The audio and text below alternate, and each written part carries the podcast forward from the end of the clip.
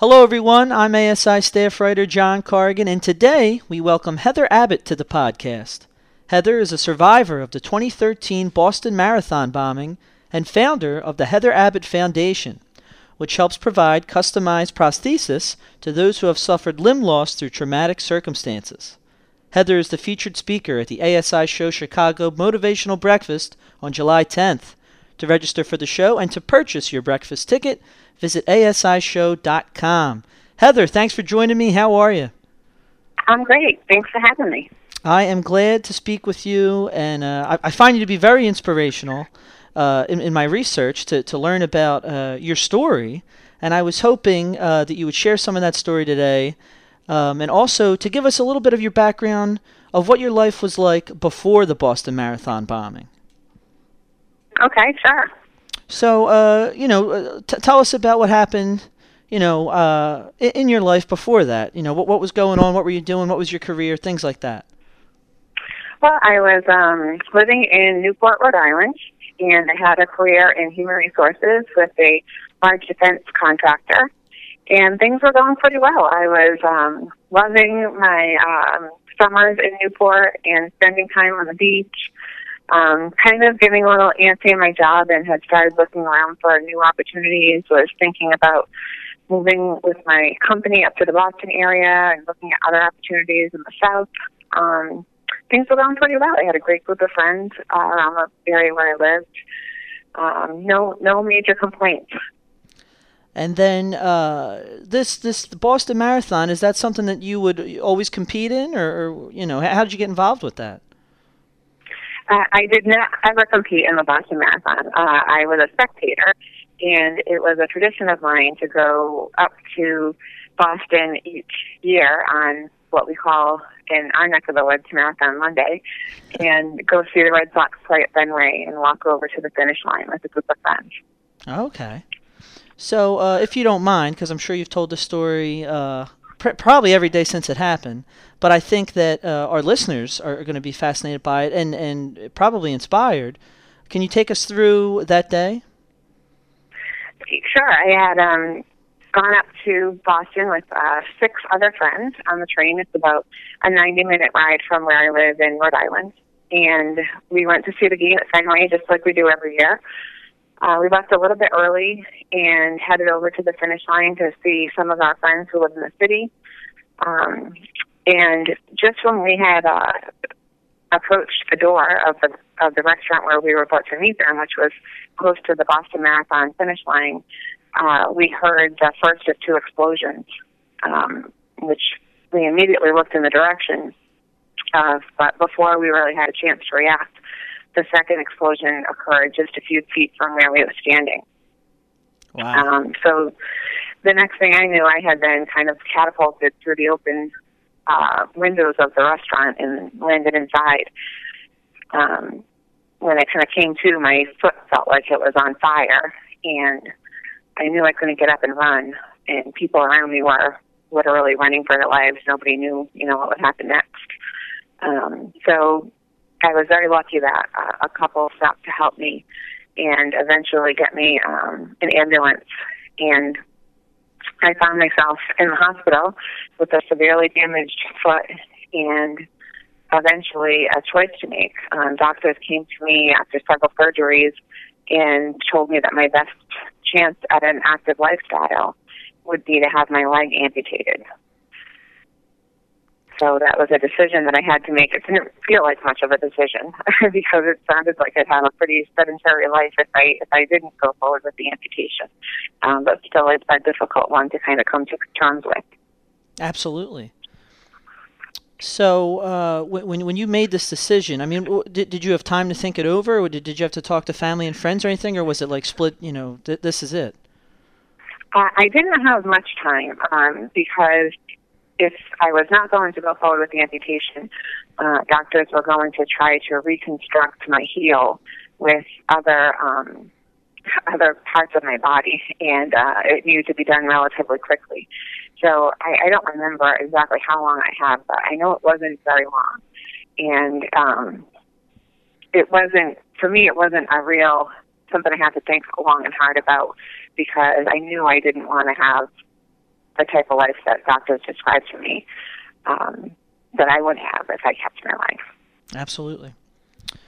Well, well, uh, you know, it's it's an unbelievable decision that you had to make, and and since you've made it, uh, you I, I think that you know your whole life has really has really changed uh, in, in the fact that you now give back and, and try to help out other people that have gone through uh, similar circumstances with the Heather Abbott Foundation. Can you talk a little bit about that and, and what your goal was in launching this? Sure. Um, I um, I guess when I you know became an amputee, I had never known any other amputees.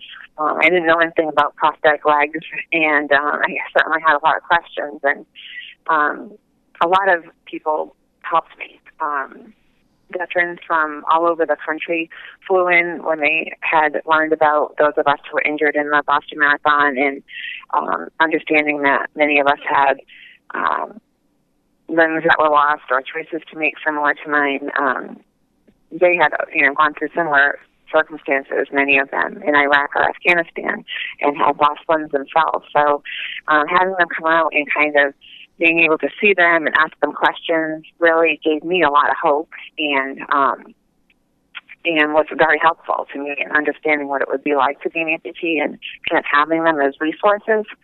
Um, so I understood the importance of you know being able to kind of pay it forward in that way. Um, and I eventually became an amputee peer counselor, where I was able to go to hospitals and visit with other people, mostly women who had undergone recent amputations and were kind of in a similar situation to me when I was first injured. I was able to help them out and answer questions for them.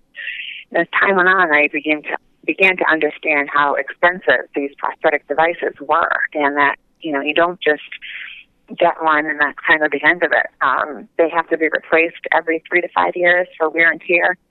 And there are different types of devices needed for different types of activities. Um, for example, if um, you're someone who's active and likes to run, uh, there's a special prosthetic leg that you would use for running. You wouldn't use the same one that you walk in.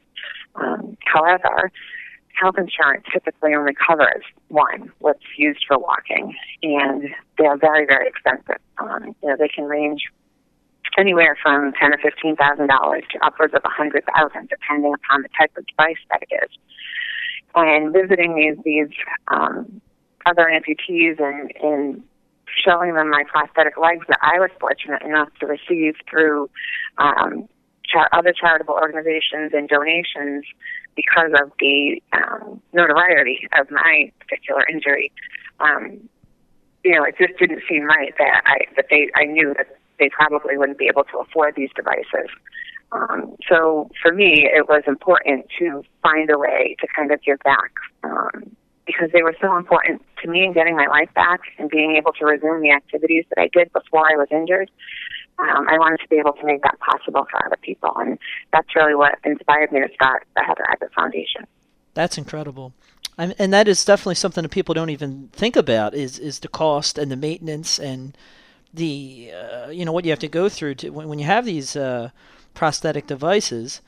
Um, you know what in in the years that you know since the uh, Heather Abbott Foundation has been started, what, can you talk a little bit about the success you guys have had in, in helping out people trying to get these, uh, you know, costs covered?